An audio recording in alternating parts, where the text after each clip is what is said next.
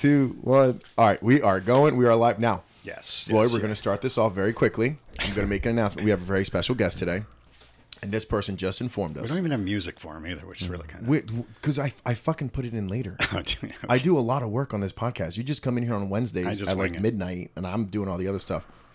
All right, round of applause. We have the NoGi goat, the king, Gordon Ryan himself in studio. Mm-hmm. Let's go, What's up, everybody? Gordon. You just gave us an awesome, an awesome like little bit of knowledge right there. You've done how many podcasts? I've done a few, but uh, now that uh, everyone's asking me to do podcasts, uh, Miguel's like, keep it, keep it short. Well, like he's gonna keep us here for five hours, and I'm like, and I'm like, well, I'm like, to be fair, the only three podcasts I do now is Lex Fridman, Joe Rogan, and Miguel Benitez. So What's that? That's it. I, I mean, so real quick before we start, I was uh, I haven't had a chance to read your book yet, and uh, somebody was just here right now, and I was like, oh, let me let me take a look at this book, and like joking around, I was like, where's my fucking name in this thing? And he goes, oh no, he's like, no, no, no, you're in there, and uh, my estrogen levels are probably high. So I like read it and like man like you wrote some real nice things in there about me so like I really appreciate that thank you very yeah, much I think I'm actually pretty sure you're on the back of it. Like I thanked you like specifically on the back of the book. That's amazing. Well, I appreciate that. Um, that's part of the reason why I never really bugged you to get on the podcast. Like, I hate using like my friends for that, but at the same time, like, I want to like become rich and famous. Yeah, So that's fair. I um, I didn't tell the stories that would certainly end you in jail in the book. I just like put some of like the nice coaching stories in there.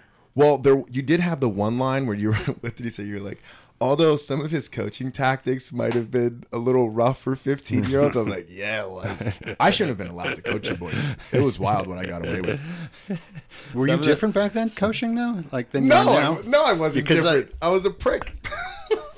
Like, did He's you have the same stories when you would talk, or we like, had we, we had this how'd kid. He was like through? he was like twelve, and he just couldn't. Whatever Miguel was teaching, he just could not do the move right. Right, right. And Miguel is just getting more and more furious as we go, and he's screaming at the top of his lungs. He looks at him. He goes, he goes, dude, I swear to God. He's like, if I ever fucking kill myself one day, you're gonna be in the suicide note because you can't do this fucking move right. Nice. And Chris is just like, uh, uh, he's like, wake up, man, fucking wake up. And Chris is like, I'm sorry. Well, even like today, like Gary shares a story about the first speech he ever heard me give was the, uh, you know, don't be the victim, be the guy with the knife. So today we're like doing something, and I, I forget like what Gordon said, and Gordon looks at me, he goes, "Don't be the victim, be the guy with the knife." I'm like, "Fucking a, Gordon." I'm like, "That's right, life lessons, life lessons." I remember having a, we were at the old school, and I remember Gary being there, and I couldn't get a move, and we, we were like five people in the class. And so, like, if you fuck up the move, you're like the spotlight is on you. And Gary's looking at me like, "What the fuck?" And all I could think about was your impression of Gary. What know. the fuck? like you said, you knew he was pissed off when he went to the "What the fuck." Oh, when you hear Gary say "What the fuck," like you know, like you he's reached his limits. Yeah. That's where he's at. And he gets there like instantly now. Like the older he gets, the like more grumpy he is. he's is. getting ornery. yeah. So like now it's just like it used to like you would like argue a little bit or like you'd mess it up and but like now it's just like like anything sets him off and he just starts freaking out. So, it, it, this is one of the weird things too, because you know I always tell people I've known you since you were 14, but that also means on the flip side I was only 24, and Gary was like 21, and Tom was only like 26. Like we were we were not old. So the other night in the in class I was making fun of one of my students because I thought he was like I I knew he was in his early 40s. Like I know he's in his early 40s, but I made reference to something in the 60s, and I was like, "Come on, guy, that's your that's back in your day." He's like, I was born in 1980. I'm like, what? He's like, I'm five years older than you because I wasn't around in the 60s. But my mind doesn't want to accept that I'm I'm 40.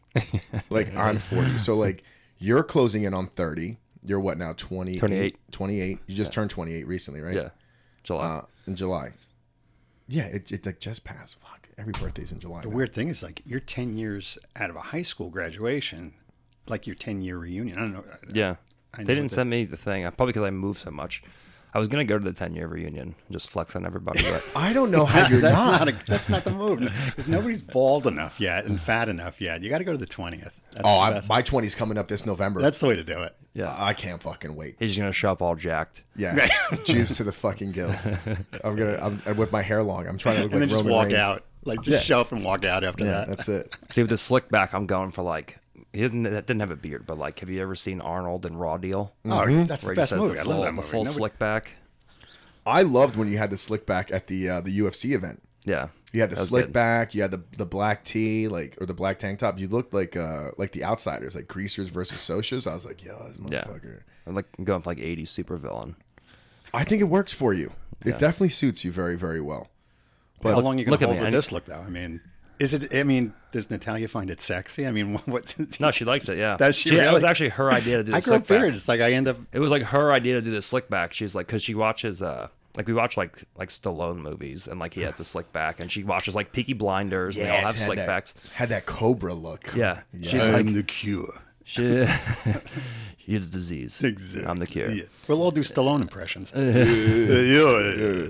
then I'll be the only one that gets sued. I'll be like, what the fuck? The best is uh the best is like John has a story like he has like a whole story that he does, but like uh, about when like him and GSP went to go to Stallone's house for the first time. Right. And it's like when his girls were like very young. He's got like three or four Yeah, he's daughters. got three or four girls. Yeah, and uh he's like he's They're all like beautiful girls too. He's like we approach he's like we approach the door and I just hear yelling behind the door, just Oh, screaming, jeez. girls screaming, it's like Stallone screaming. And uh What is that like? He's like, to hear that. he's like, we finally get to the door. It's me and George. Stallone opens the door and he just looks at us, looks back at the girls, looks at us, looks back at the girls, looks back at us, and just goes, finally, some fucking testosterone. I love it. and like invites him into the house, and then there was like a whole other, there's like a, whole rest. That was like the beginning of the story, Oh and then my like the whole night was just like got crazier and crazier. That's got to be wild though. Like you know, like That's a cool level of fame. You're Rocky. You're Cobra. You're like like Rambo machismo. with the and- whole thing. Yeah, Rambo. How the how the fuck I missed that? And it's all girls, just surrounded by girls It's all like day. all estrogen all the time. Well, it's like if you have like and they don't give a shit how famous you are. no, no, you have No. like three or four, and you're like you didn't get a boy yet. You're like fuck me, man. I'm just gonna give up. Dude, so I I always had before we had our kids, I always told Steph, this is the plan. If we go boy boy, like we can try for a girl. I'll try for a girl. Worst case scenario, three boys.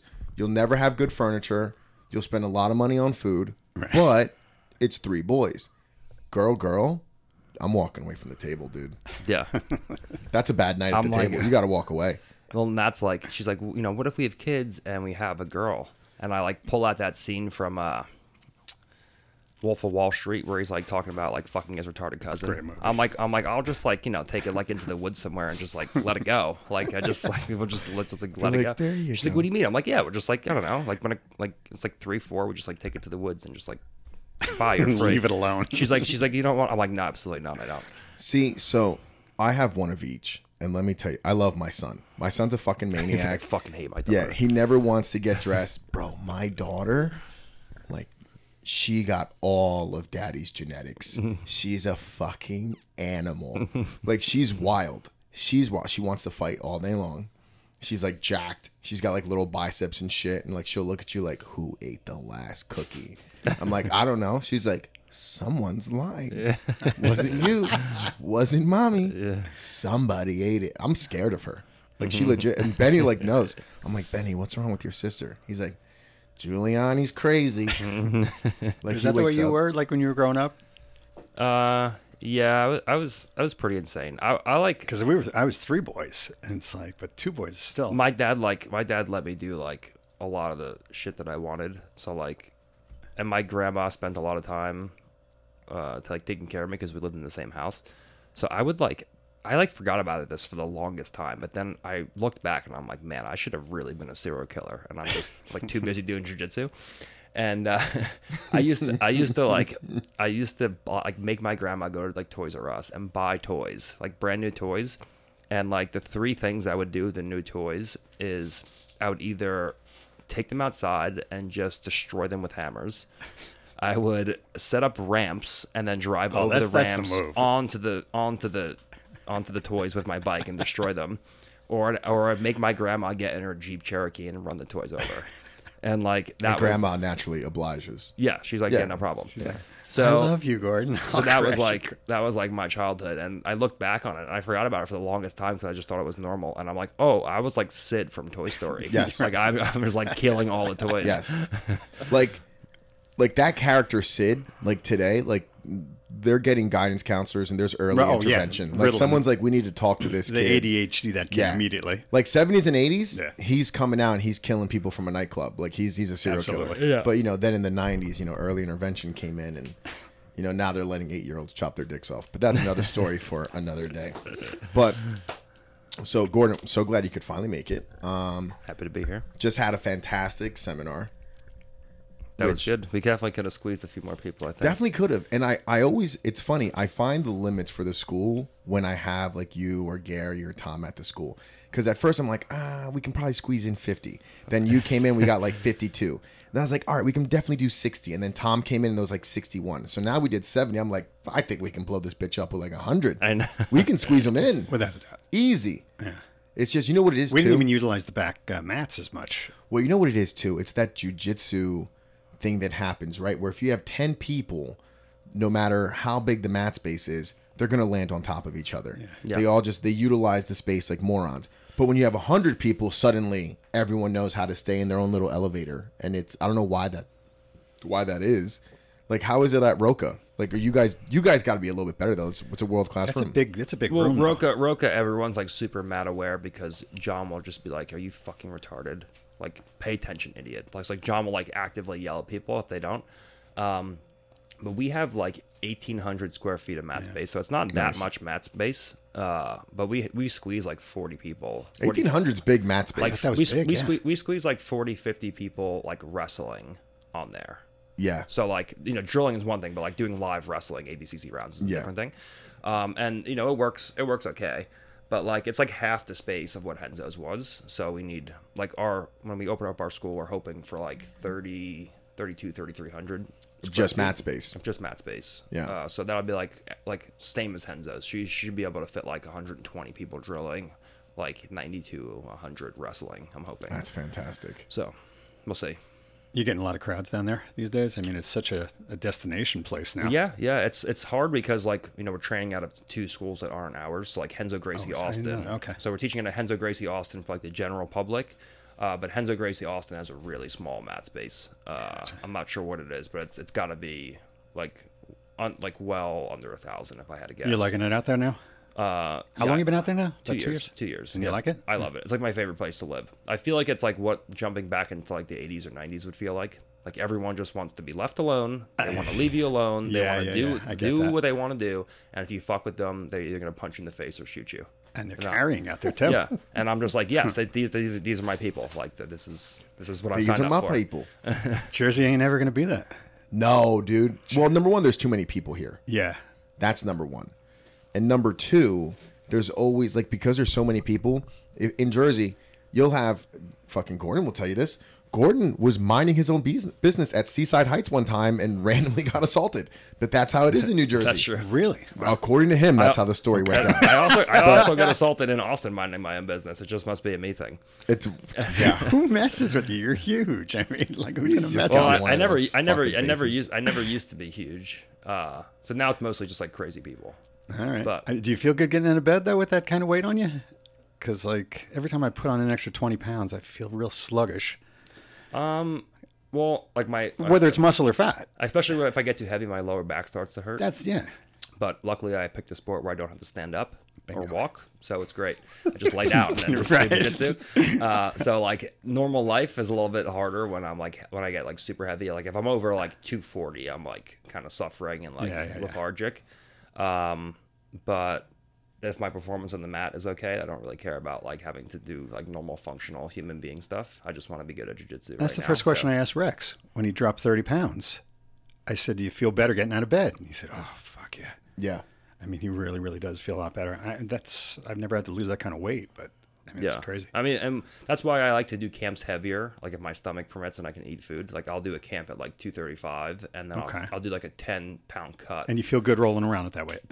yeah, yeah. But I feel like if I do like a ten pound cut, like oh, like two weeks before competition, and I come down, then I still have the residual strength from being two thirty five, but I'm I, I'll feel more athletic right. I and lighter and you know faster at two twenty five. Right. You were saying a really interesting thing in the seminar as well. Aside from using the word dichotomy, which hmm, awesome word. Roy gets so turned on I by get- like I- I- SAT words. Yeah. Oh, oh yeah, you'd love you'd love John. Why does it talk some more to me? Say lugubrious, please. Say sagacious. Lugubrious. I went to the doctor one time because I had some yeah, lugubrious. it's- no, you said like you're getting older. You're not 18. Yeah. And you change your, you know, I, I don't mean to say an obvious thing, but it's like as you get older, your game totally changes. Yeah, you have to you have to change from a from a movement based game to a control based game as you start to get older because like there's always going to be you know when you're 25 you know maybe you're the most athletic guy Right. maybe you're not but you know eventually at some point in your life if you're like a lifelong jiu-jitsu practitioner there's going to be people who are more athletic than you Right. and you know if you are trying to make yourself as a 60 year old more athletic than a 20 year old you're doing it wrong like you have to make them less Without a athletic doubt. than you are and that's the way to do it No, that's as soon as you said that, I'm like getting on that. I get back and All right, be we're back. charming again. I don't know what just happened. Gordon's telling us how he, he's like cursed for technology. This stopped recording. Didn't have enough. I don't know what I just deleted on my Mac. but I was just like delete, delete, delete. I have no idea. I probably got rid of like my tax information and everything that like I desperately need. But whatever. We're back. We're important. recording. Oh, dude. Uh, Yeah, I'm like no. Like there's people like, how do you just? Because I was about to be like, yo, we're done. We're done. See. I would have thrown that thing by now. I mean, that's how bad I am. I get so No, but that does nothing. But I you get know, so, so short listen, circuited with it. listen. I'm a fucking Tom DeBlass black belt. Okay, I'm comfortable in uncomfortable situations. dynamic problem solver That, that's one way to put it. The best part is like I'm like, guys, we're not going to get it. We're done. Gordon takes off his headphones. He's like, well, this is 100% my fault. He's like, uh, I do this to technology, but we got it. Don't know what I deleted, but we're back and going. I do. Like the best was I had I had this thing. this is a great story. I had this little thing that I ordered for my truck. Like there's this kid I follow on YouTube. His name is Street Speed, and uh, he's got like, you know, he's like a car guy, and so he he buys he buys this little thing, and you're supposed to stick it into the truck and it record and it's like supposed to make it so that you plug your phone into the thing you plug the thing into the car So you it's like an do- app that goes into. yeah, the- so you don't okay, do yeah, anything, okay. and then you can like watch videos or like YouTube from the phone and like connect it to the car. so you're just supposed to plug it in, and it's, it works. And he like did it on the YouTube channel, and he has a, has a TRX just like me. He did it on the YouTube channel. He plugged it in, and it just worked like five seconds. Boom. So I'm like, oh, that's pretty cool. I'm gonna order that.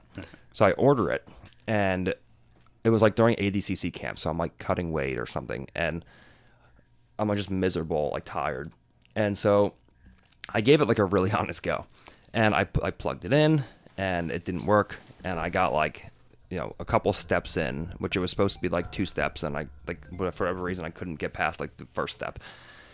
So I plug it in, and it's not working, and so I'm like. I'm out there for like an hour, and I'm like YouTubing it. I'm like Are you getting YouTubing it. pissed? I mean, Meanwhile, oh, no, YouTube video is five like- seconds long. I'm yeah, yeah, Yeah. No, I'm like Elmer Fudd I'm like steam coming out of my furious. ears. Yeah, yeah. I, so I feel like boiling up, and then like eventually I just explode. So uh, I'm out there for like an hour, and I'm like just trying to remain calm because like normally I would just freak out, but I'm like this is gonna be so cool if I could if I, if I could hook it up. So like an hour and a half goes by, and I just cannot do it. And like, every YouTube video is the same. You plug it in, you put the video on your phone, and it works. And I'm just like, you got to be fucking kidding me. So I go into Nat, and she's like, "Hey, like, how's it going?" I'm like, "I'm gonna lose my fucking mind." She's like, "She's like, what's wrong?" I'm like, "I've been trying this whole fucking time to get this thing set up, and I can't do it. I'm gonna, I'm gonna lose my fucking mind." She's like, "Well, let me try." So she comes out. She does the exact same thing that I'm doing, and she gets like two steps further than I was doing. So it already like uh, instead of like being like pumped. That I'm like getting You're closer. pissed I'm like more upset because I've just been doing this for the last hour and a half and it hasn't been working. So then she gets like she gets like four steps in, and, and it was supposed to be like two steps to begin with, but somehow like ours have seven steps. And we just get there and like for, like we try for like another hour and we're stonewalled. So it's like two and a half hours in. She's like, "Yeah, I don't know." I'm like, "Okay, no problem." So I just get out of the truck. I have the thing. She's like, "We'll try it later." I'm like, "Yeah, no, no problem."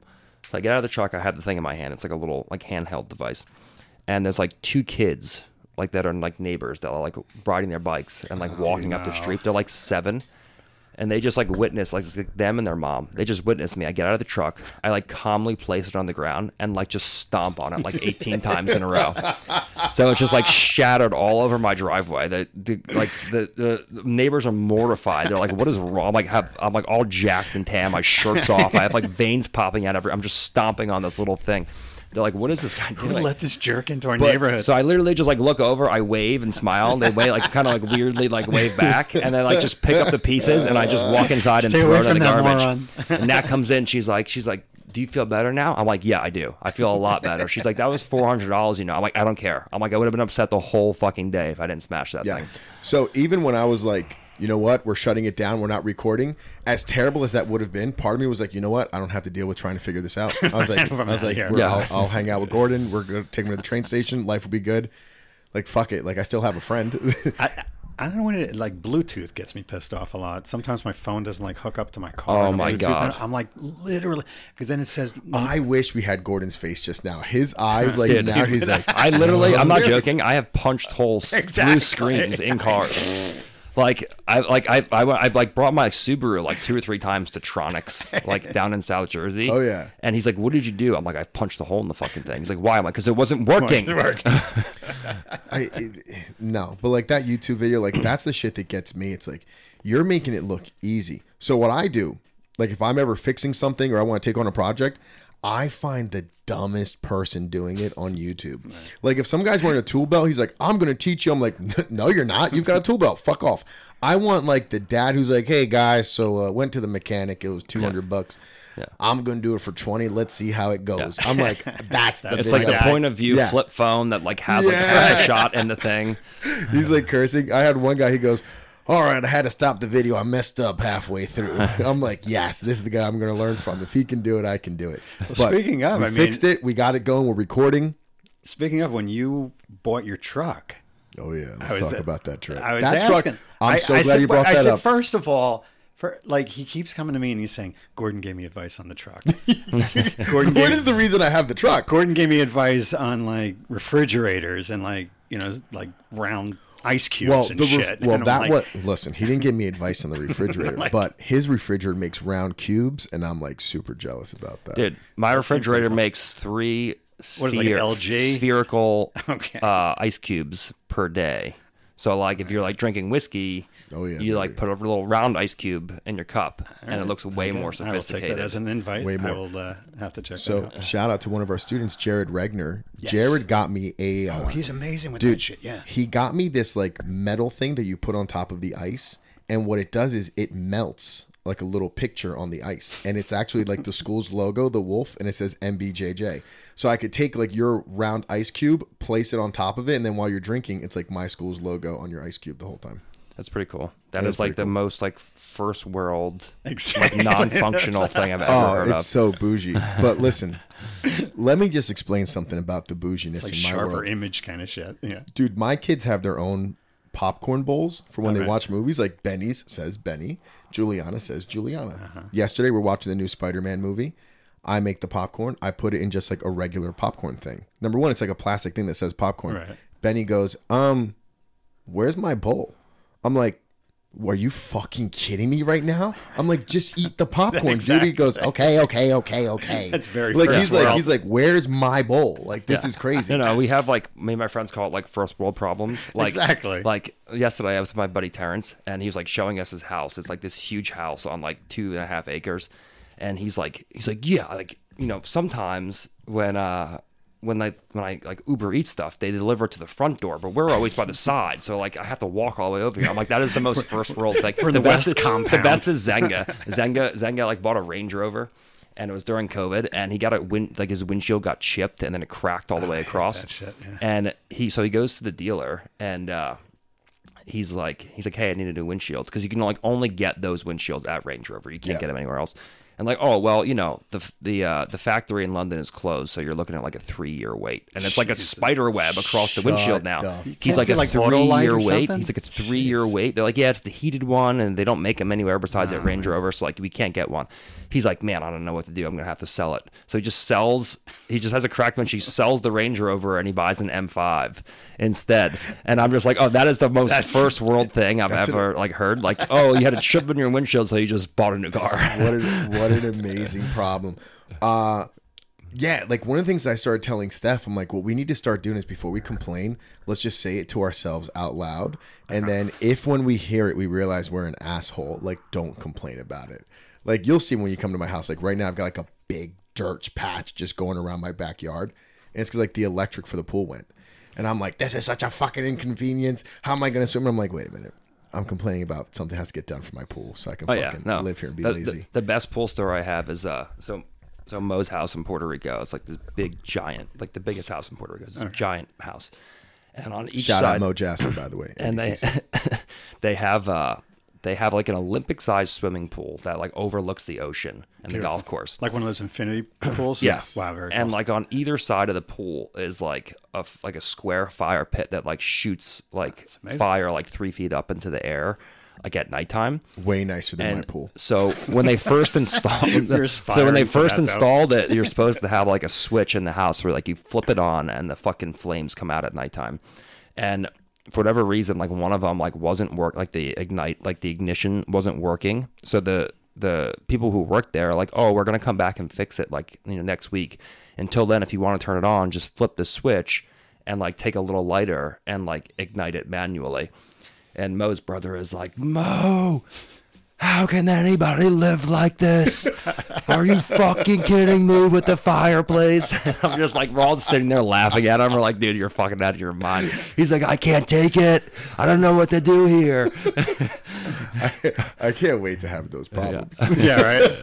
but there is a flip side to this whole thing. It's like last night we went for a meal, and the bill came to 178 dollars, and it was it was just me and my wife, and I'm like, how did this happen? And it's I'll tell bugging you me. exactly how it But happened. it's It bugging happened. me that like, like, happened when people voted Biden. well, no doubt, no doubt, we got an idiot in the A lot White of farms started setting on Dude, fire. I- what yeah, happened? but we were like, is we there were a number that bothers you now? Like you said, four hundred dollars. Does that piss you off? oh yeah, yeah. Like the one time I like, it's not about the money. Because none of us like, grew up with money. Yeah, yeah. So like we went to like this little farmhouse like restaurant by us in Texas and she we were like leaving. She got like like a double shot margarita and it was like one drink and it was like sixty eight dollars. That's And what I'm I'm just like, are you about. fucking kidding me? That's like what what is that gold about. inside of it? what tequila did they use? So I like like shit like that. And like I always I always play games now where like when we go to restaurants, I'll like guess the bill. I'm like, oh, like I ordered three eggs. It should be like fifteen bucks, and then it comes back it's like fifty seven dollars. I'm like, you got to be shitting me. We uh, I went out. I'm good. Steph's gonna hate this story. I went out to eat with Steph one night, and we're like, it was. It's like a nice, decent restaurant. Like it's not over the top. It's just a fucking nice, mid range restaurant. And Steph's like, you know, this is this is our speed. This is the type of restaurant we go to. I'm like, yeah, I agree. And then the bill comes out. And it's like a fucking four hundred dollar bill. Right, I'm right. like, this is our speed. I'm like, we need to slow the fuck down. I'm like, I'm like, guess what? We're going back to Applebee's. Honey. I was like, what the fuck is this? I'm like, this is not even like a date night. It's a random Tuesday, and we had a little hour to kill. She's like, this is our speed. I'm like, is it? Is it? I was like, Uh, not dude, mine. it's so bad. Fucking buckle up. But it's like- about to be rough. Even like just buying food or get, but it's like, what are you gonna do? Not not buy food, not buy gas. It's like so you can't even That's like the whole thing, you yeah. can't even like get upset about it because then it just stresses you out. Now it's and like a, you're na- a normal thing to have like a hundred dollar freaking you know, And that's supermarket bill. Dude, listen, I've talked about this on this podcast. I went to the grocery store one time to get this is all I went to go get. Milk, Okay, string cheese. I'll say four bucks. Okay. String oh, cheese Oh. I wish. Eight bucks. I wish. Seven bucks. Strawberries and raspberries. Okay. Okay. Forty dollars. Yeah, but Steph makes sure that like our kids have like organic. so the half gallon of milk was like almost seven dollars. Okay, which I'm not allowed to drink, by the way, because anytime I open it, Steph's like, "That's your kid's milk." I'm like, they don't fucking work. Like they don't contribute to this house at all, other than like they're cute and kind of look like me. That's it. Not only that, we made it without having organic milk Yeah, in our lives. I barely made it with milk. like fucking, what was milk? Ice, cereal, and water. Like figure it out. Those were your options. Nat Nat's favorite, like one of Nat's favorite snacks, is so disgusting. Is like instead of milk and cookies, she'll like put Oreos in a cup, and just fill it with water and just oh, mash the no. Oreos Oh, up like no, this and just eat the Oreos. I'm like, not- what the fuck is wrong with you? I'm like, why don't you drink it with milk? She's like, I hate milk. It makes me want to vomit. I'm like, that makes me want to vomit. That's disgusting. That's like a ghetto Oreo That, milkshake. That's exactly what it sounds. That's like a ketchup sandwich. You know, like she like puts it in the freezer. She's like, "Now I have cookies and I know. cream." It's like, no, you don't. Not at all. All right, let's get to some jujitsu stuff. All right, Okay. we got Gordon Ryan. We got the goat. Which, by the way, I got to tell you, it's I, I joke around like because Steph never calls Gordon Gordon. Like she'll see him and she like shakes her. She's like fucking Gordon, because we've known like we've known you for so long. Yeah. And this was always your goal. Like you know we had that one conversation which I've talked about on here several times where I'm like, what are you trying to do? And you're like, I want to be the best ever. And, but it's like to be able for me, because I'll always message you. I'm like, I'm so fucking proud of you, and I, I you probably Yeah. get that a million times a day. But for me to be able to see someone at a young age decide what they want to do and then actually do it. And I'm not talking about like someone who wants to become a doctor or a lawyer. Those are impressive too. But you actually went on and became the fucking best to ever do it. So for me as an outsider just watching it, that was a tremendous experience. So thank you for that. And now I can tell people like, mm-hmm. Yeah, like I can go to like the local jujitsu schools. I'm like, I'm sorry, was Gordon Ryan at your school? I don't think so. He was at mine. But that you was can also fun. tell him the story. Hey, did you ever come back off of a six month injury and then armbar Gordon in the first round immediately and then I did. talk shit to him the whole time? I did, and it was it was six months, and it was a triangle choke in the gi. I think it was a triangle armbar, might have been. Might have been, but my fa- my favorite I was part like so pumped. I'm like, I'm gonna beat the shit out of this Oh, fucking guy. how old were you at that time? Like 16. 16. 16. I was like probably 16, and uh, I was like a blue belt. He was a purple belt, and he like got he like hurt his knee, and he like he like came back, and like me and him would like always go at it, but he'd always beat me up. So he came back, and I'm like, now's my chance, cocksucker. and we do it. We're doing like we're doing like you know those like you line up and you have like king of the hill. Like if you win the round, right, you stay in. So like he comes in and he just like triangles me or arm bars me, whatever it was, in like 30 seconds. And I'm just like, motherfucker. And I just like get up. I'm like, I can't believe it just happened. I don't want to leave, but I have to. Like, it, the round's over. So I'm like, go, I have to go back to line. I'm like, fuck. dude. I was talking shit. I was like, I was like, that's what you have for me.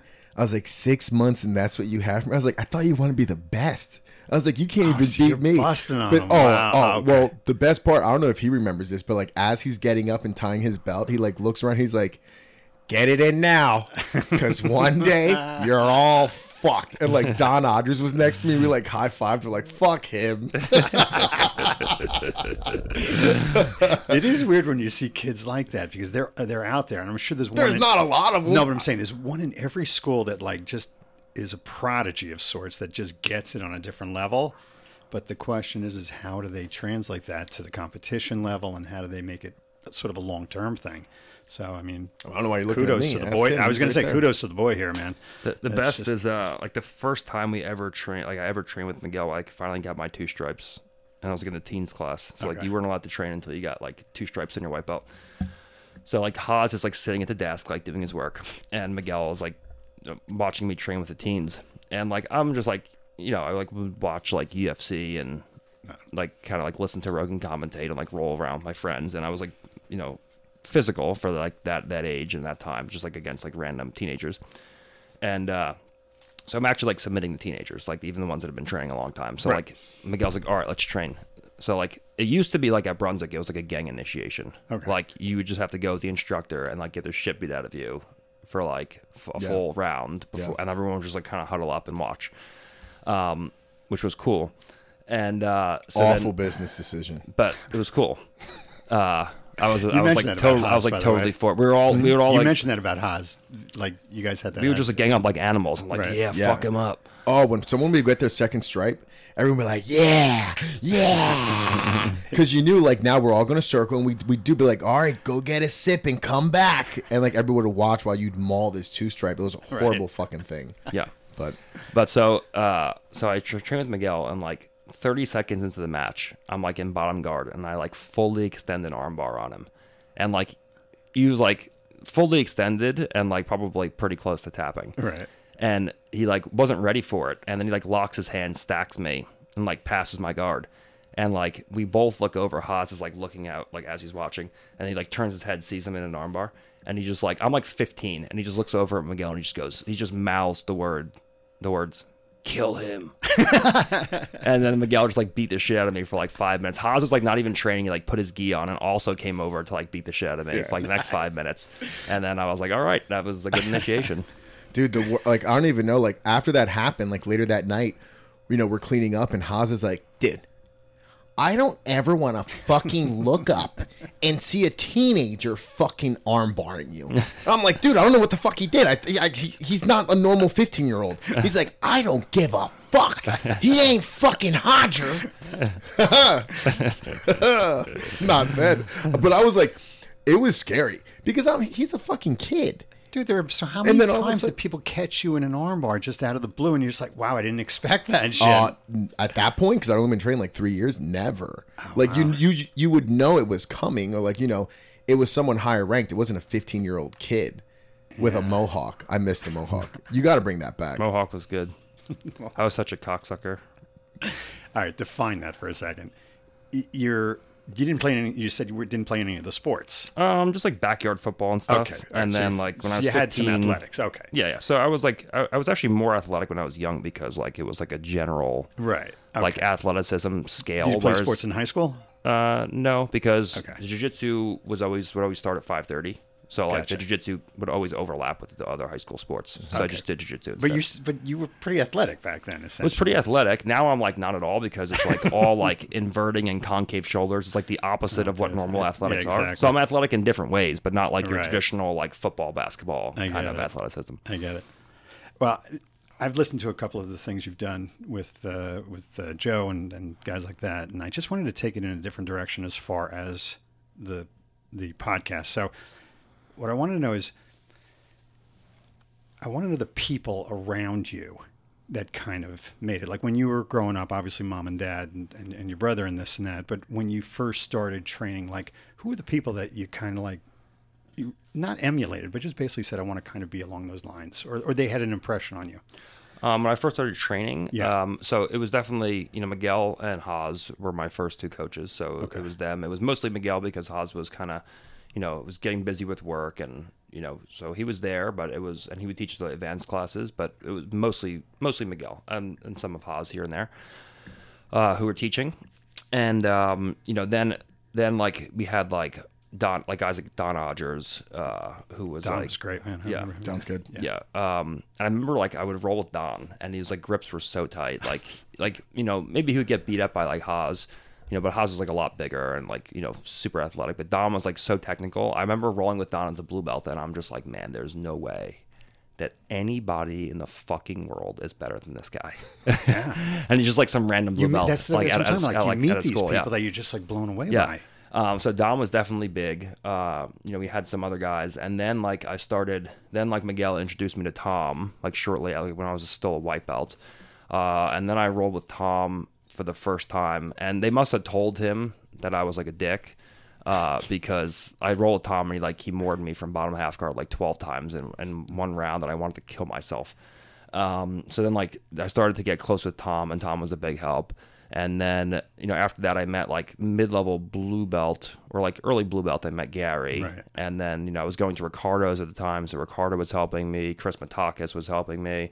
Uh, you know, Dante Rivera, I was training with him a lot. So like I kind of started to branch out after Miguel introduced me to Tom and I started And you traveling just fell in love with it at that age? Like I, I, I, No, I was so- such an idiot at that age. So, so I, I basically Still are. Pretty much.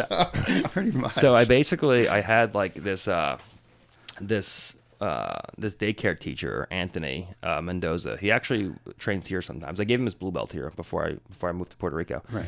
And uh he never did any martial arts. He just like played basketball in high school and uh he would just like watch UFC and he would like take the shit that Rogan would like commentate and he would try to take it into daycare and like break down the submissions based on the daycare? based on the commentate like based on the on the commentary. And he would like make us practice the move. Like here's a Kimura, like try it. Wait, so, you're in daycare. And he would like make us drill moves. making yeah, yeah, drilling yeah. Like UFC show moves. us like strangles. Yeah, no, no. Like the shit that we did, he would 100% be I like did life that in with, with prison. professional wrestling like no, no, 30 no. years So ago. like, so like then when we he made us practice the moves, and then he'd be like, "All right, now wrestle." And like the first person who gets submitted loses, and then we all circle up, and the king of the hill stays in. So I would like wrestle my buddies. So I, I kind of like fell in love with like just like beating my buddies up like at an early age. And then he told me one time, one day to like, he's like, turn on Fox, like UFC's on. So it was like probably like early 2000s at this point. Right. But there was a Royce Gracie tribute going on. Right. So it was the reruns of all like UFC 1 and 2 where Right, Royce won Yeah, everything. yeah. She's like, Royce Gracie's fucking everybody up. So I was like, all right, I'm going to put on Fox. So uh, the first fight I turn on is Royce Gracie versus Keith Hackney. And I'm like, whoa, this is fucking awesome. That was the fight that I thought Royce got Royce armbarred backed him. out of it. Oh, No, who Royce was it? armbarred him. Okay, okay. So then, uh, so he armbars Keith Hackney, and I'm like, wow. So then he comes out and he fights Kimo, and Right, he ends up yeah. submitting Kimo. Right, yeah, yeah, yeah. And I'm like, holy fuck. So then I just watch him like win all these things because it's like a Royce Gracie tribute. And then I'm like, wow, Jiu Jitsu is like the superior martial art. Right. So And then Kimo was dropping bombs on him too. Exactly. I That, know. was- that, Yeah. that and fight he was went on for a enormous. Yeah. Yeah. So I'm like, so I'm like, okay. So like I'm like six, seven years old, and I'm like, that's what I'm gonna do when I grow up. So I started training jujitsu because I wanted to do MMA, and then I kind of just kept getting Right. roped back into into jujitsu competition, and I just never, I just never did MMA because I just kept getting roped back into jujitsu, started making money doing jujitsu, Right. and then John's like, the sport's just about to take off now. Like if you leave. We're gonna just digress back into like high school gymnasiums and like gave me this whole He's speech. right. He's right. So now I'm like just kind of focused on jujitsu. Uh, but I originally started because I wanted to. I, I watched Royce when I was like super young and wanted to be fighting in the UFC. That's So- what uh, Rogan, uh, not Rogan. That's what uh, what's his name? Um, the tenth planet dude. I forget his Eddie name. Bravo? Eddie Bravo. He talks about the same Bravo. thing.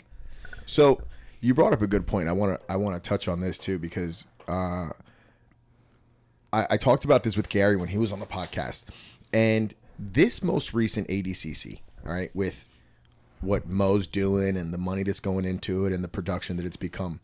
Did you feel a little bit of a difference with ADCC 2022 as far as like I felt like the grapplers were legitimate rock stars at that one. Like there was a clear distinction between the pros and the hobbyists. Like it, for me and you've talked about this where you know, you watch NFL, guys that watch NFL don't also do play in the NFL. Whereas with jujitsu, it's like, you know, the lines are kind of blurred.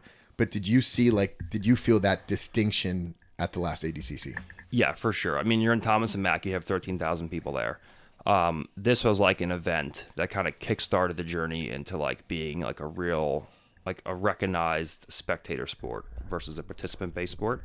And like, it wasn't just like, okay, this is a big tournament within the jiu-jitsu community. It's this is an international sporting event where it's like even step up, yeah, even the people who don't do jiu-jitsu and they heard about ADCC, and if they didn't hear about ADCC, they at least heard about me. Like there was celebrities Mm-hmm. there, all posting about it. Like Rogan was there, Cejudo was there, like Tony Hinchcliffe was there, like everyone was there. Uh, and so it was like an event where like at the last second, all the UFC fighters, all the celebrities, everyone was asking for tickets, and Mo's like, I literally don't have any more seats. We're sold out. Like if you want to like stand up or like you know try to you know squeeze in, you can. But like Yeah. like people were like high level people were asking to come, and it it, it kind of put us on a different trajectory as far as you know what the sport is becoming. I think, and now we're going to T-Mobile next year, so that's going to be even bigger. Let's go. I'll be there. Yeah, yeah. So we're trying to do T-Mobile now, and uh, that's 18,000 18,000 people. Who's going to like, like? How do they? How are they going to steer this ship though? That, that's something that I want to know because you're really taking. I mean, just in terms of business, you're really taking it to that next level, and, and I'm just. I know you're going to be a big part of that whole thing, but are there advisors as far as like what they're saying to you as far as the future?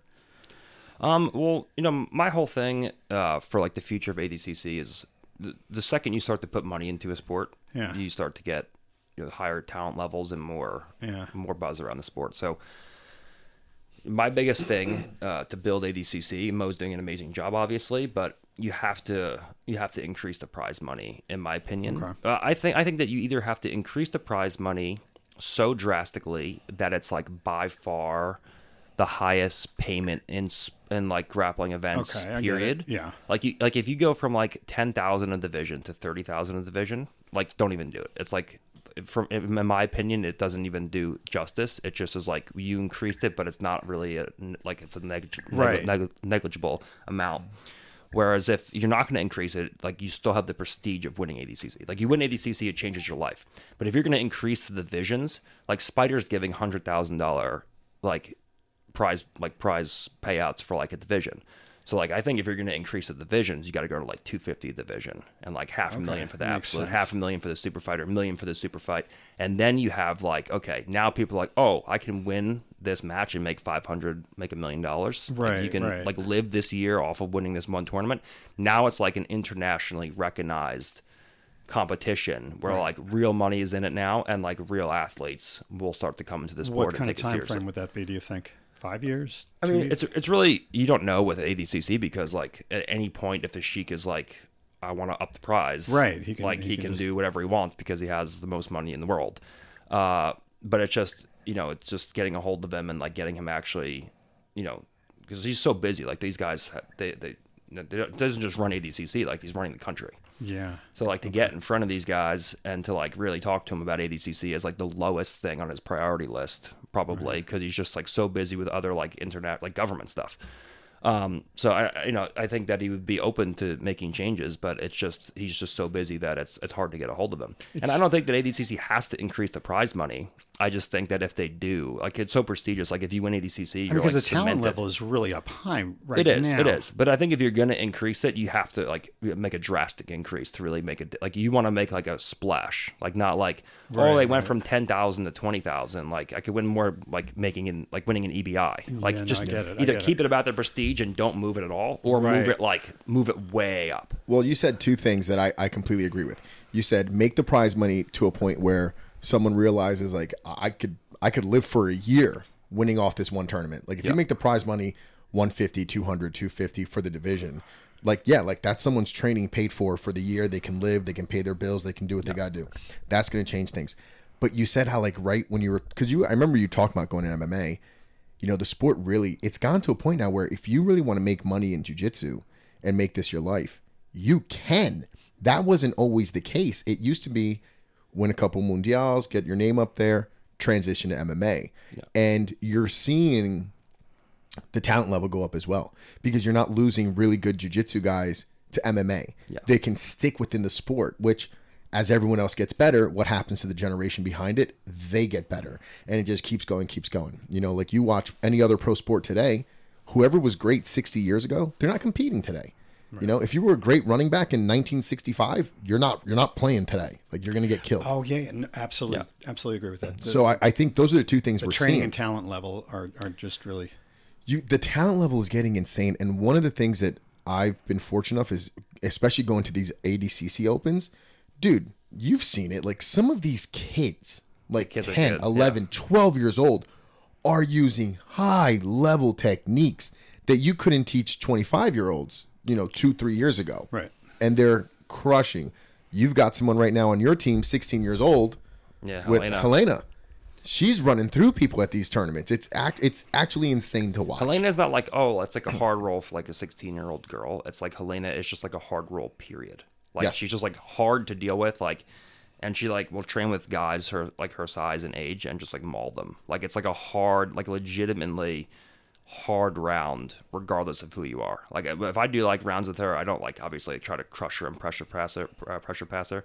But I'll do like toreandos and high steps and like really like legitimately try to pass a guard. And at the end of the round, I'm like, dude, I'm fucking exhausted. Yeah. Like this is hard. So are we she's, saying that she's cleaned up her divisions, like run Yeah. through people and like the adult divisions at these ADCC opens, and there've been some solid names in there that she's gone through. Yeah, so sh- I guess getting back to what you were saying though is if this was 15 years ago and she didn't have the training, didn't go to Austin, that sort of thing, she just would have been like I guess the best in her school and then maybe competed in the regionals and things like that. But I mean, that's I think that's how it used to be. You'd be the best at your at your academy, Right. and then you'd do like local comps, and then you test it at like mundials and you know IBJJF turn IBJJF ran the show for years, Right. And then you know you would try to get into ADCC with Nogi, but now you're really seeing an evolution where there are she's being taught on a much different level. Well, now, there's actually and- camps right now, and you know, you know, you guys were one of the first groups to actually do that, where you created a camp. You had, you know, the DDS, and you were now you have the new wave. So there's set camps where people can like almost go to an academy, right. the way like any other sport would pick. Like you know, if you want to go to the NFL, you go play at Alabama. Right, you know, if you want to win ADCC, you know, you go on, down to Austin and train with New Wave. Like there's a set path that people can follow now. Like it's Yeah, we changing. talking about that path. I don't know. I, as far as the growth of the uh, of the sport, I, it's either going to go one of two ways. It's either going to become a league oriented thing where they like the UFC has these sort of different kinds of uh, levels of U, UFC, or it's going to be almost like tennis or golf where you just create these massive tournaments. You know, and right now ADCC seems to be the the largest one and I, I just other tournaments seem to have to step up. So you create a U.S. Open, a British Open, you know, that kind of mentality. Yeah. Then I think the sport would really, really take off, especially with the money. Yeah, I, I think that ADCC is going to be the most prestigious unless uh, an organization comes in that's super prestigious, that is consistent over like a course of five or ten years. That's- and yeah, it just that's what I'm pays like at. way more money than Right. ADCC. And then ADCC would have to step up their game as far as that yeah, goes. of course, of course, yeah. Um, but ADCC right now, is like you win ADCC. There's nothing more elite and more respected than winning ADCC. Everyone knows, like, Right. you want to be you like you you like you want to be taken serious, like you win ADCC, and then obviously Worlds, you have Worlds, but like, you know, ADCC is the king for sure. So, like I was saying, I guess you'd have to create other bodies along those lines. Can ADCC like broaden it to the point that they create a league of sorts? Well, they have like you know they have the ADCC Opens now, and then like you have like other tournaments like then floated like ro- uh, like road to ADCC. So you Right, have you have like kind of like feeder tournaments that can move into ADCC. Um, whereas like you know like the UFC like they have like their feeder shows that like you've you know f- you fight in the Ultimate Fighter or you fight in like you know the Contender yeah series. yeah Right. exactly and That's then and then you I'm at. and then you move into fighting in the UFC. So like, you know, ADCC is definitely is like the big dog right now, and you're gonna have to over the years see where the sport goes. Like I, I'm I'm sure that at some point, like when you start getting like, you know, real money in the sport, like UFC is gonna want exclusivity. One championship's gonna want exclusivity. right, right. Uh, Flow's gonna want exclusivity because you know it gives them more leverage, right? If you're like right now, I'm like an independent contractor, so like That's the sense the I get. That's Yeah, the, that's so- the sense I get out of it. So like you. you know, if I'm not exclusive to the UFC, they're still gonna have to pay me. Right? But they have no leverage. If I'm not exclusive to Flow, they're still gonna have to pay me. But they have to. Or, and to That's the way to be. That's the best yeah, way to that's be. the best way to be. Um, so like the uh, what I think is that you're gonna see like right now there's no other guy in the sport besides me. So like in the next five years, I would thi- agree with that. I I, I, I think you're gonna see big money being thrown at me to be exclusive, like seven figures a fight to be exclusive quote unquote super fights yeah, in a sense. to be to be exclusive, so that you're like, okay, like Gordon just signed a you know a five year eight figure deal, and Okay. and now it's like not sports news, it's like international news. Who's like, advising that for you? Like, is, is there some? I guess you have a team of people that, that advise you along those lines. um mostly me, but uh, Wow. yeah, I do all the negotiations and everything. Uh, but John's a big help. I run everything through John. Uh, I ask Tom for his advice as well. Like I'll ask my friends, like you know these guys, Miguel, and uh, you know I kind of, but I, I kind of know. I know that a lot of the numbers. Um, Yeah. and I know what And you know what you're worth. yeah exactly Which is- and and so and so the thing is like to let's say like flow like flow for example want to be exclusive Okay. um, I know that in order for me to be exclusive with Flow, you need a big dollar amount because it's not just the amount of money that I generate for Flow grappling Right. the body itself. It it's if a show is streamed on Flow on if a, if a show isn't being streamed on Flow and I'm only exclusive to Flow grappling events, that means that now any show that wants to have the views that I can pull Right. has to be streamed by Flow Grappling in order for me to be Everything part of has to go show. through them. Yeah, I so they it. have to beg, beg Flow now. Hey, can we be streamed by you? And now, then you can get Gordon to compete on the show. So it's like now every show has to be begging Flow to be streamed by them, and that gives Flow that gives Flow content, and become that gives them the your de email list. facto Yeah. representative in the and sense. so and so that kind of filters everything and funnels everything into a Flow Grappling subscription. So that's Right. real. The real money comes from. Okay. That's why the dollar amount has to be so high to be exclusive. That's similar to how it used to be in Hollywood. That's what I was- saying- thinking where the you same would, thing. Like er, back in like the 50s and 60s, you wouldn't sign a like right now actors can make movies with whoever they want. But back then it was like you would sign a contract with MGM. So now you could only make movies with MGM. So if somebody wanted Gordon Ryan to be the actor in their movie, they would have to get their movie made by MGM. Studio contract. Only way they're going to Yeah. get it. So it's which, but that didn't last long in Hollywood. And you would know this. You know, you're. Got. I'm sure you got a cousin that works there. Um, Roy's Jewish. So What are you getting know, at here? You're you know 4% Jewish, I am four percent Jewish. But Gordon's probably got a few. how much longer can that keep going before Gordon's like just money. like? Fuck the two of you. That's all I got to say. Okay, we created Hollywood. You you 100 percent did. It's facts. Well, I- we'll get canceled for this, and I'll just be like, "Yeah, that's not real." And they'll like, "Fuck, I don't, know what to." They'll be like, "Fuck, I don't know what to do with this It wasn't guy." even Gordon. It was an AI. AI. AI. Exactly. I get canceled like once a year, and they're like, "They're like, we're canceling you." I'm like, "Yeah, go fuck yourself." They're like, "Man, what do we do now?" I'm like, "Nothing. Go fuck yourself." I'm gonna keep doing that. we whatever. talk I- about it all the time. Like, They're gonna be like, "What the fuck is the tapping in podcast?" You're like, ah, I, I can identify a identify a favor. but yeah, I mean, you're you're definitely changing the game in that aspect and creating a new uh, creating a new blueprint for how to do it. Like it's Yeah. crazy, you know. It, it's fun to watch for me from the outside looking in, and it just becomes knowing a how your mind branding works. thing. That's the thing that I got that, Yeah. out of you. I mean, first of all, first of all, the, the thing that automatically comes into my head when I think about it, just the maturity level. I mean, I my kid is your age, and it's like, I mean, he can't operate on this kind of level.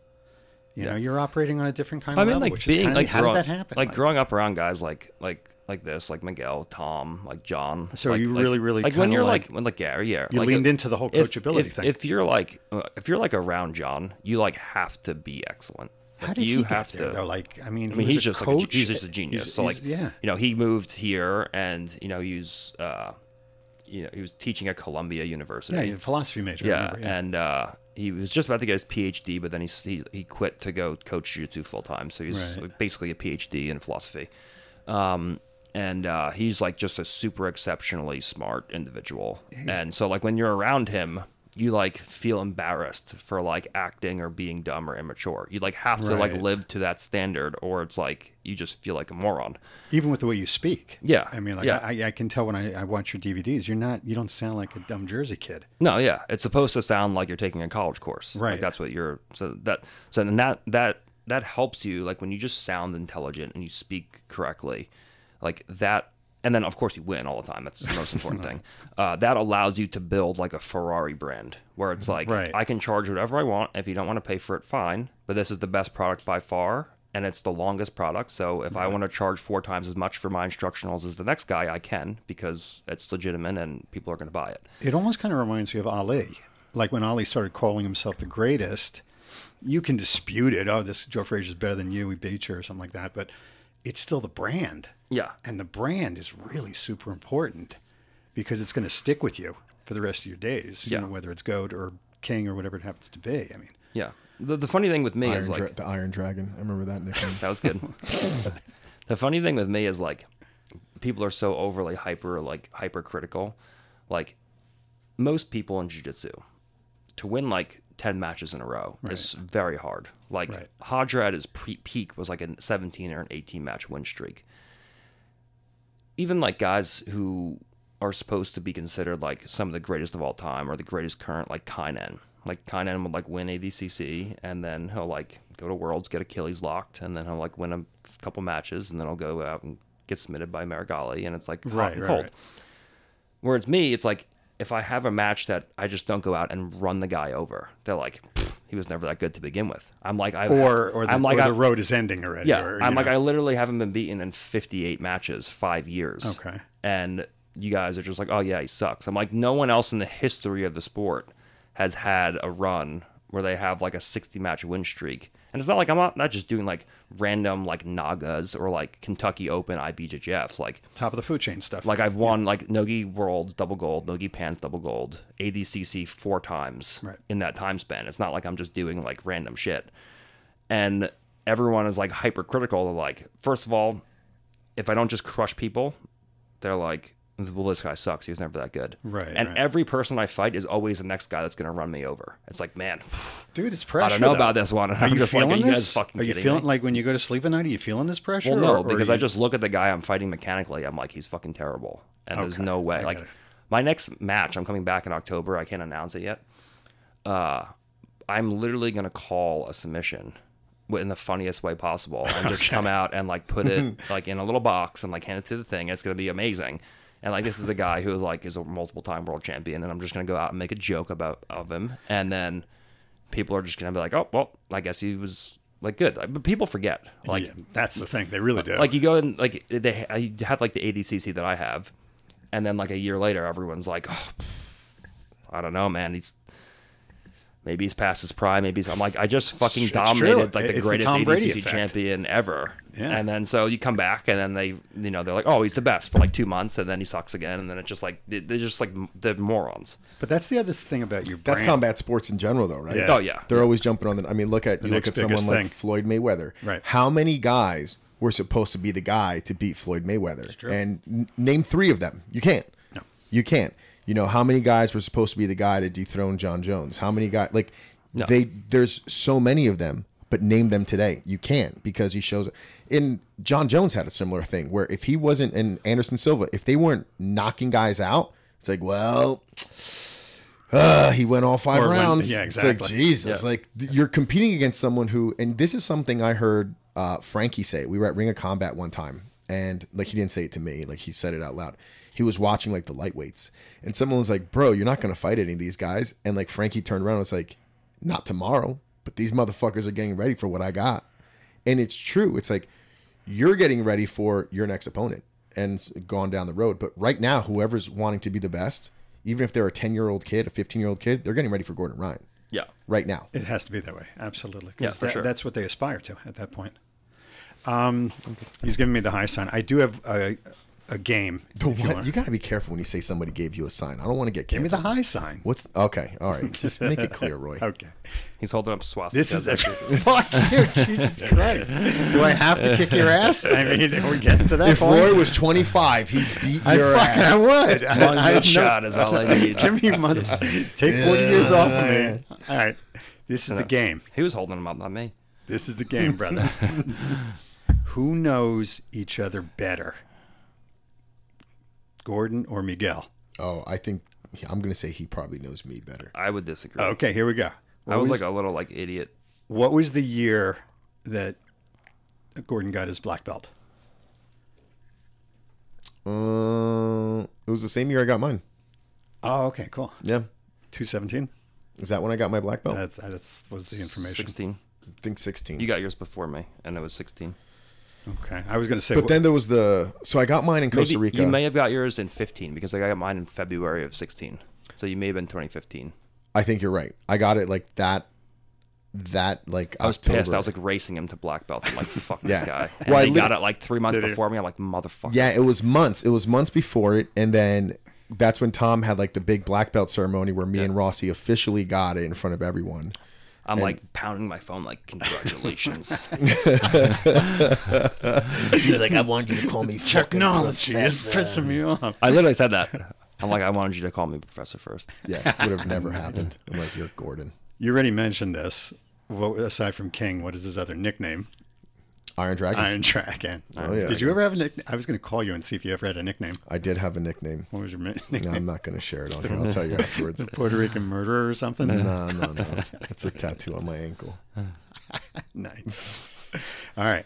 What job? The ladies call me the. the What job did Gordon have while uh, prior to, prior to becoming the whole? Uh, He uh, he worked for the township okay, for uh, Monroe Township. nice. And what? Is that job? Right? I have it That's as right. garbage man. Yeah, I was a garbage man for Monroe Yeah. Township. Yeah. How old were you though? Uh, right out of high school. It's like 17, 18. Oh, so they were taking you. on. 17 Okay. to 19. All right. What were the jobs that Miguel had? Because I got three jobs that he had prior to doing what he's Uh, doing now. Okay, drug dealer, number one. All right, there you go. I think he was a heroin addict too. for a. Um, No, I would have been a lot skinnier. uh, waiter, That's right. Waiter. uh, lifeguard, Bam, you got it. Okay. and the third one, I'm not sure. I, I Uh, What's was my drug job? Dealer. What's my job now? It was drug dealer well, I thought you said prior to teaching jiu-jitsu. prior to teaching, yeah. oh, prior to teaching I jiu-jitsu? I wrote down that you were an actor too. Oh yeah, You have an acting credit. I do. I have a, co- I have an acting credit. I was an extra for a couple movies before I got into jujitsu. I was gonna make it in Hollywood, so I signed up with an acting agency and I did some like side jobs, and Which is what I keep saying you time. should do after this whole thing. it was, it was a good time. He was uh Mm, he was an extra in fucking what's that movie Get Hard, where he goes to prison and he's fucking he's in the yard with a little shank. Actually, I was an extra on War of the Worlds. I was in a Steven Spielberg movie. Were That's you what I'm motherfuckers talking in that? about. I This was. is fucking, did you get paid for it though? Yeah, of course I got paid. All right. Yeah, you get paid like two. Like I think I think for War of the Worlds I got paid two hundred because I had to bring my car, but everything else was Nice. like a hundred bucks. See, there you go. Famous guy. Yeah, All right. More movies than I've been in, so I keep now. saying I think this is your that should be your next move. Take a year of acting lessons and just fucking go into Hollywood already. I'm I'm There's pushing no- for there's I'm no young for, action I'm, heroes. I'm looking for a, a remake of Commando, That would be totally cool, or even Raw Deal. but we gotta get we gotta get a we gotta get like a strong. Uh, I think I forget. Uh, I was watching the Arnold documentary. Okay, the one on he- Netflix. Yeah, yeah, Yeah, yeah. And he said, I forget who came into presidency, and when America was like kind of shitty, and then uh, I forget who took Sounds like the Obama years to who me. took the presidency when America turned around and he like fixed everything up. Oh, you're talking about Reagan and Carter. Yeah, yeah, yeah. Okay, so he's like, yeah, he's like Reagan came into uh, into, into being president and like turned everything around and like started to make like a strong America Right, again, and then exactly. we transitioned from like the '70s of times. like soft, like you know, skinny actors to like the '80s where it's like Stallone, Arnold. I So, think like, it's coming back. I'm waiting for Trump to get back in so we can make like a Commando remake. Huge. And I'm just there blowing shit up every day, That's just the fucking thing, jacked man. and handsome. I, it's gonna happen. Do you have any friends in Hollywood? Like any actor friends? I mean, I have Jason. So real quick, I got I got you water today, and I purposely got you water that comes in like a reusable tin can. I was like, nah, maybe he'll tell Jason Momoa that the podcast host was like real like, he would be he would be pumped about that. Yeah. he would be pumped about that. You gotta be bummed at what's going on in Hawaii now, though. Holy I know, it's a dude, shit it's show, terrible. dude. It's so bad. It's my God, terrible. I feel So sad. bad for those I was just there too. Oh man, Jesus. it's a shit. Uh, who introduced Gordon to BJJ? He mentioned it before, Oh, Anthony. the daycare Yeah, yeah, yeah. teacher. Yeah. But and is- and the fact that his he was beating people up in like garage fights, and his mom was terrified. I met Gordon's mom before I met him. right? My son Gordon, he's getting all. He's coming home with all this money. I'm like, Gordon, where you getting this money from? I'm scared he's doing like selling drugs. He's like, Mom, I'm fighting kids in garages. I'm like, what the Did fuck? you I'm like, that shit? Oh yeah, yeah. yeah. I'm not, I didn't make that Like, shit up. like for I'm like not saying for you like, made up. Who does like that? my like my friends, like we would just like uh, uh, like you know you're like And there's money in that. you're 14, 15, and you know yeah you bet some money here and there. Yeah. Jesus. Dude, you know what's the thing? And I like when like you come on the podcast and Gary, not Tom, because Tom refuses to accept that my stories are real. Oh yeah, Tom's like, that never happened. I'm like, no, I literally have a These video. motherfuckers think I'm like, I was waiting. it's like that's a hundred percent how like my stories are accurate. No, yeah. They're like ninety eight percent accurate, and then a little bit of Dobo to spice it up a little. I'm like, he's like, he's like, I never, he's like, I never stacked you and spanked you in front of your girlfriend. I'm like, Tom, there's like literally a picture on your Facebook of you like with my belt holding my feet above my head and spanking me as my girlfriend's there laughing at me like when I was a blue belt. I'm like, that. He's like, that never happened. I'm like, there's a picture right here of it. He's like, no. My favorite, like now, like you'll bring up a story and Tom be like, "Yes, but understand, I was different back then. like, like." I've changed a lot. it's like you changed like five years too late. I don't know, man. I read his book, and it's like I look at him differently now. He went through such a hard time. Unbelievable. You know, would he be who he is if it wasn't for the struggle? I guess so, man. I, you know, you look at him as such a tough guy, and then you read the book, and it's like, God damn, man, You know, that was a tough road. I think about that with like Benny. I'm like, man, like got a little bit too easy. Like sometimes I just want to like Yeah, you know punch that. him in the fucking face for no reason, just to like create some sort of funny story. Like Gordon, I tell this to everyone. Gordon was like, "You got to move to uh, move to Texas." I was like, "Dude, I can't. I can't move to Texas. I got a wife. I got kids." and he's like, "Bro." Your dad walked out on you and you turned out great. Maybe that's what your kids need. and like for two seconds, I was like, he's got a good point there. Less taxes. Less taxes. They can pay the taxes here. This is ridiculous. Do we good? Do you remember that guy Pete Call that used to be in our school? Yeah, of, of Okay. course I remember Pete him. moved to North Carolina, and I said to him, "I go, dude, what's your like your property taxes?" I think he was talking like three thousand dollars. Dude, it's low, and I know that from fucking Luke. crazy. Luke, uh, Luke Moeller. Shout out Mooresville BJJ. If you're in Mooresville, North Carolina, definitely check them out. Tom DeBlass affiliate. Um, yeah, he told me his property tax is like he's got like a five thousand square like foot house, and he told me his property tax is like twenty five hundred. That's what he said. Yeah. Austin's high. Austin Austin's It's like high? Jersey. Seriously? Austin's Is it like really? Jersey. Yeah, because uh especially in Austin like uh my house is like on a like a third of an acre. It's like four thousand square feet, but it's like it's like twenty grand a year. Twenty grand a year, Yeah. and you have a third of an acre. Wow, that is Jersey Yeah, level. it's like a it's like a one point eight two million dollar house. So, No, I get that, but it's like the but the property taxes are expensive. But there's no state tax, so like oh, is that the deal? yeah. Okay, that's There's yeah. like zero state tax. So yeah, yeah. New Jersey, I'm always getting hit with the usual six grand every Yeah. fucking year. I was paying I was paying like eleven or nine or eleven percent in Jersey when I was living here. Yeah, it's so it's like nuts. like eleven percent is a lot. It's wild. Like they just don't want you to succeed here. No, It is and even with what they're doing with small businesses, they don't want you here. Like it's like they, they during COVID they like they like upped the tax brackets. So like it was over like I think five million a year was eleven percent, and then over a million a year was nine percent. Then they bumped it to like anything over a million a year was eleven percent. And then they like tr- they like tripled the tolls from like one day to the Yeah, next when that- nobody was working, and I'm just like, yeah, I'm absolutely not. I'd rather would rather die. It's than true. this. dude, I felt that because I had to commute to Newark. So my tolls went from like 675 to 910 each way. So I was I'm s- still spending a $100 a week just on tolls. Yeah. Between tolls and gas, I'm spending close to a $1,000 a month. When we left New York, the Lincoln Tunnel toll I think was like 14 or 15. I think it was 14, and they bumped it to 15 for COVID. Now it's 17. Yeah. Yeah, it's the same thing as the bridges. I think like you do the uh, the bridge Verrazano, and was- then you got the other one. It's It like, was $6 20 years ago when I was in college because I went to college in Boston, so I'd have to drive. Dude, 6 bucks. wow. It's going up. Next question: What age did Gordon start in BJJ? 14. Okay. And what age Fif- did 15. Miguel? s- Fifteen. Okay, I have fifteen. But what age did Miguel start in BJJ? Ooh, I don't know. Yes, you do. Right out of college, right? Well, now you just gave away the fucking he doesn't answer. know because Yeah, probably 22. that's what I got. I got twenty-two. Is that about right? I think I was 21. Yeah. Yeah, I was 21. I turned 22 that June. Nice. Yeah, 2000, 2007. nice. I almost said 2017, but I was like, no. well, Getting old sucks. Yeah. I fucking started when I was 51. But that's just me. Uh, name the cars that Gordon had, I guess, prior to now. Prior to now, yeah, like, um, like what were his kids' cars?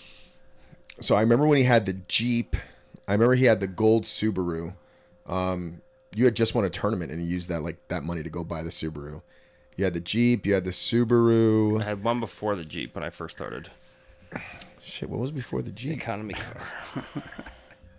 Why do I not remember this? You had the Tiburon, Okay. That's that was one that I got. oh here. yeah. and I had the Civic. Yes. I have, I have Honda right here. Exactly. Yes. Yeah. And I also have Corvette. Fuck yeah. So Uh, yeah, my dad had the Corvette. My dad Oh, would just Corvette. sit outside, weekend classes, shopping malls there. He just would sit outside in the fucking Corvette, roof down, Nice. Led Zeppelin fucking blasting, Yep. and just hit on every chick. I love the that- man already. Just hit on every chick that fucking left. Did he really? He's like, "Hey, baby, Corvette goes 155. You want to take a ride?" Yeah. And he's just like waiting for me to get done, like outside. I would tell He's got like, like, I'm like, cashmere on the. Uh, well, I'd be sitting there and he'd be like, you know, like just like jamming in the Corvette. Right. And like, cause like they'd have to like walk He's right like teaching, and like the windows are shaking. yes. Like, Yes. And he'd be like, "What's up, sweetie? You going in there to get some some fruit? How'd you like some fresh meat? I got some right here for you. They call me the Pussy Savage. And I look at Gordon, I'm like, dude, like your dad's gonna get the school shut down. He's like, that's fucking big Gord. It was oh, fucking great. He was That good to you, though, right? yeah, he's awesome. He's That's- awesome. Yeah. I don't know. I think about my old man. Like when I play football, he's like, "Why the fuck did you pass to that guy?" You know, he's like always busting on me. Nah, Big Gord was the fucking man. He just it doesn't matter what position Gordon was in. Be like, choke him out, Gord. I'd be like, I'm like, relax, Gordo. We got this. Follow your training. Let's go, God. All right, who are some of the sponsors that Gordon has? Has currently, Has had. I don't know. I just. Future, I mean, future it's hard Kim- to do research on people. I mean, he's definitely with Future Kimonos right now. Yeah. Um, that's the big one. Definitely BJJ Fanatics. I had Bitcoin Cash. Bitcoin Yeah. Cash is one. Okay. So, do you know what the sponsor is for Miguel? Joe Rogan Experience. That's also. good. Oh yeah, Jerry sponsors Gordon Okay. too. That's a dope sponsor. Ways to well. Ways too well. Did a couple of them. What was what was our sponsorship? Remember? We don't have them anymore, so doesn't matter. It's contenders underwear. Is it? Yeah, it figured was. We be- had I contenders figured for a it'd be while. something cannabis. No, I can't do that because of work. All right, name the major injuries that Gordon has had. His tummy, Right. definitely his tum tum. Uh, he had a really bad case of diarrhea before a certain match. There you go. He definitely had. He had the knee injury too. Yep. I can't remember what part of the knee it was. Was it your ACL? or Was it your like your MCL? Uh, LCL. LCL. I knew it was one. Of, I knew it wasn't your ACL. Those suck. Let me see. As far as like major ones, I know his pinky because he showed me before this. Because I was telling him how I tore my tendon. He's like, "Bro, look at this," and I'm like, "Yep, that's it. I'm not fixing mine." So I was going to it." ask you, what are his major injuries? Because he's. Uh, so he had the spinal fusion. Yep. Uh, yeah, the torn meniscus. well, you really do know the guy, don't you? Yeah, he had the spinal fusion. Had the torn meniscus. Uh, and and the torn ACL. There's Oh. no ACL in my left yeah, leg. also the torn ACL. All at the same time. Never got it fixed. Oh. Thanks, Matt Broad. Yeah, I remember that. um, and then uh, he set the pinky, and I think his hips hurt sometime, but There you nothing. That's hurt. just from a lot of fucking. nice. All right, I where think did those are you, the biggest ones. Where did Gordon meet his significant? I guess it would be Natalia. Uh, in the city. Okay, I have it as head and so's. And Head where and did Miguel meet Stephanie? I want to say I want to say at a Grappler's Quest in 2000 uh, in 2012, No. but um, was it working? Yeah. It was working, wasn't it? Yeah. Yeah. Working at the restaurant. She Yeah. wrote on the receipt, she was like, I think you're cute, and left her number. And then, like, before she left, I was like, Miss, you left your receipt. And I just wrote an, an eight on it. And then later, she was like, What was that eight? I was like, You'll find out tonight, honey. that part didn't happen, but it should. But no, she left her name. She's like, I think you're cute. Left her number. New Year's Eve, 2010. That's nice. She was the only girl I Yeah. I wished a happy new year to that year. I was trying to do like a whole new year, new me. And I didn't want to be Like, like, you didn't a- want to like wish yeah, I didn't want to be like New Year. Yeah, I didn't want to be like As a waiter. I didn't want to like lead girls on, so I was starting clear. She's the only one I messaged. That's crazy. As I I started, so New Year's Eve going into 2011. Mm-hmm. Okay, yeah. So I started training December 24th, 2010. So you met her Oh, like wow. right after. I Is that when you started? I feel like it was warm out when you started. Mm, I don't think so. No. I mean, I have it tattooed on my leg. I should fucking know. December 27th, 2010. That's crazy. I can't believe you just said that. Okay, name the tattoos that he's got. Well, he stole one of my tattoos. He's Yeah, got yeah. that. He 100% stole the, The only one. I ever see in the videos and this and that is the one with the guy with the hat. That's his grandpa. My grandpa. Oh, it's your granddad. Yeah. Okay, Yep. got it. All right. He's got his grandpa. He's got the respect everyone, fear no one. He's got the shield that he stole from me. Um, let's see. He's got the what's her name? The Kali. Kali. I want to say kanji, but that's not what it is. Kali. He's got the we- he's got like the the time god on your thigh. That one's terrible. Um, That one? Yeah. He's got the American flag he's got like the laughing and crying masks on his chest with the clouds around The him. right here. Um, don't give it away. I thought it was a no, fucking I'm talking quiz. about you, like the one that he has on his uh, forum. he's got he's got like the little like like weird silly thing on the back of his calf. That that was what like the tattoo artist was like. I'll give you this if you let me just do this random shit. No, no. My grandma made me that. that's what it was. I have a friend who has a tattoo that's like the tattoo artist. And am I, you just got that gorilla. Yeah. That gorilla's fucking dope. with the monocle. Yep, the gorilla with the monocle. That's so great. Uh, that's really all I can think about right now. Do you have anything on your back? No. It's a lot of real estate. He has something that says jujitsu on his arm. Oh yeah, he's got jujitsu on his arm. That's fun, yeah. I remember that. And what does he got tattoo wise? I This mean, is, this talk- is king. I have a king here.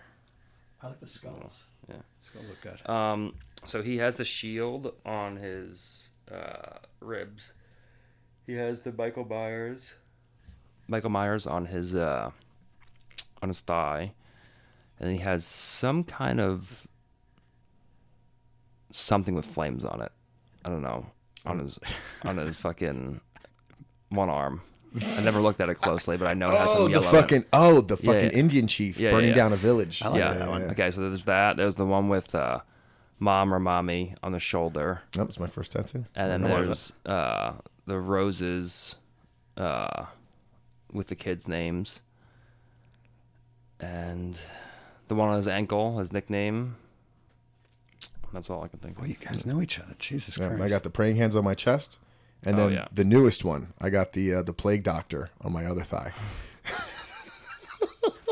I haven't seen that one yet. It's fucking dope. David G killed it, killed it. All right. Other than BJJ, what's Gordon good at?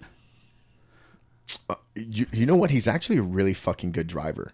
Um, and not like yeah, yeah. I, I, I mean, I saw the video in Yeah, the, in the yeah. desert.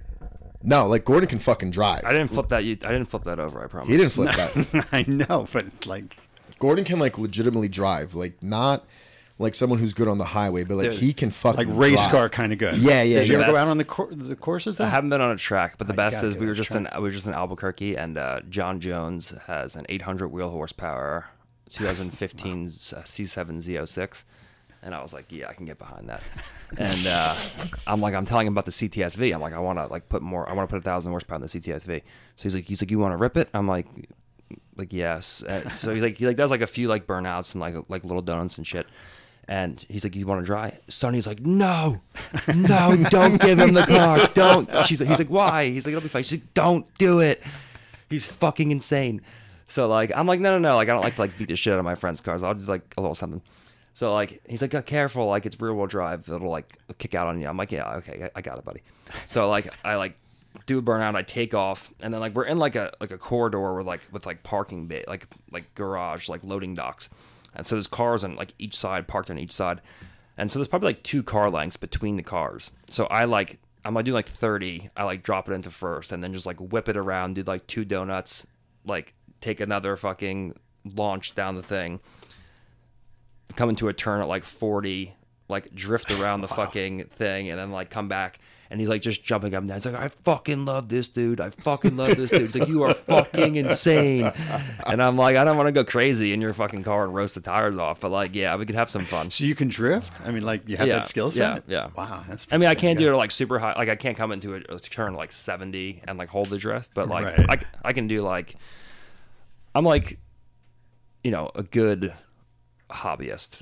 Yeah. Like I'm not like you know I'm not like a guy who's gonna like win a win a like. A, so you're not cooking or anything like that? You're not playing golf or like no no- no nothing like no. that yet. It's like it's like cars are my are my big thing, and uh, I don't know much about them. I'm not very good at shooting them, but guns have been guns like my so recent cool. obsession obsession because it's like I'm like super obsessed with them now because everything's so mechanical, like Right. jiu-jitsu. Yeah. So like the mechanics of like grabbing the magazine and like unloading and reloading, Yeah. it's like a very like fine motor skill, precision, mechanical thing. So. I'm like, oh, I could get good at this because it's like everything, the whole system, like the weapon system and like the gun is mechanical and the mechanics of like using your fingers to like drop the mag, like re- let's reset everything. It's like Absolutely. super similar to jujitsu for me. So I'm like obsessed with that now, but I don't have time.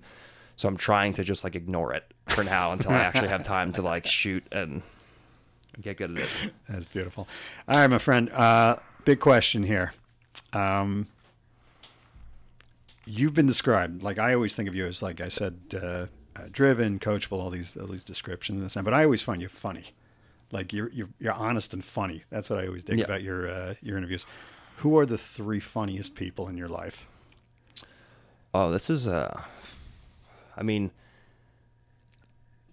Jon is really funny. Like if you In get a to know- dry way. if you if you get to know Jon, like no, Jon's like a super good storyteller. Like you don't see it like uh, unless you like know him and you're like uh, or like you uh you know you're like close to him or around him. Like you don't see it on social media or anything. Every now once and then he'll drop like a funny comment, but Jon is super funny if he wants to be. Uh, Sunny is really funny too. She's like just has like one liners and like just says shit. I'm just like always like I don't know how you think of this shit. Like it's insane.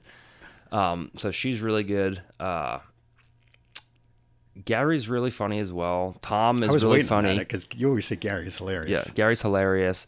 Tom is funny as well, just because he's so insane. Like Tom, Tom like will just like freak out like all the time for like no reason, and then he'll just like send them the note like forty five minutes later, like "I love you, man," and I'm just like, "Are you fucking insane?" uh, so Tom, Tom, Tom's funny, uh, but I think those are like those are those people are all up there for sure. Beauty. And then I'm oh, and then like you know, obviously like my like comedian friends like Tony Hinchcliffe is like so dark and like super like witty and fast. And, Right, like, right, right. He's like he's super good. Uh, like he was like apparently uh, he was telling like a joke, and uh, there was he was doing like a suicide joke where like he puts a gun in his mouth and he like pulls the trigger. And like someone was like, "Oh, like a suicide joke? Are you kidding me?" He's like, "What's wrong?" He's like, "He's like, you don't like the suicide joke, lady?" She's like, "No, because like you know, my dad fucking killed himself with a shotgun. Right, And he's right. like, I've known you for seven seconds and I already know why he did it. lady." like, shut the fuck up and That's enjoy the great show. Dude, Hinchcliffe takes it to another level. He's Yeah, great. I got to check this guy out. Yeah, no, he's super dark. He's the- super, super dark, which I love. Uh, he's phenomenal. Who's like the three funniest for you?